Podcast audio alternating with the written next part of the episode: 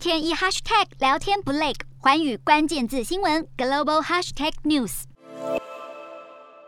西方国家对俄罗斯攻打乌克兰连番祭出严厉制裁，俄国总统普丁的攻势也一波接一波，没有缓解。不止扩大轰炸，即使卢布贬到历史新低，俄国股市崩跌，经济可能陷入衰退，普丁依旧不为所动。专家最新指出，普丁其实已经暗自准备长达八年。他从一九九九年接任总统之后，就开始打基础，透过能源出口累积外汇存底。降低债务，同时逐渐削弱美元的支配性，一步一步强化俄国对西方制裁的抵抗力，被形容为俄罗斯堡垒。而这一切的筹码，就是来自俄罗斯拥有庞大的能源。俄国是全球第一大天然气出口国，以及第二大的石油出口国，仅次于沙乌地阿拉伯。过去一年多来，国际能源价格大涨，已经让俄国口袋赚饱饱。彭博社预估，国际油价一旦飙破一百美元，俄罗斯今年的能源收入预估就能增加七百三十到八百亿美元，整体的能源收入有望突破两千亿美元。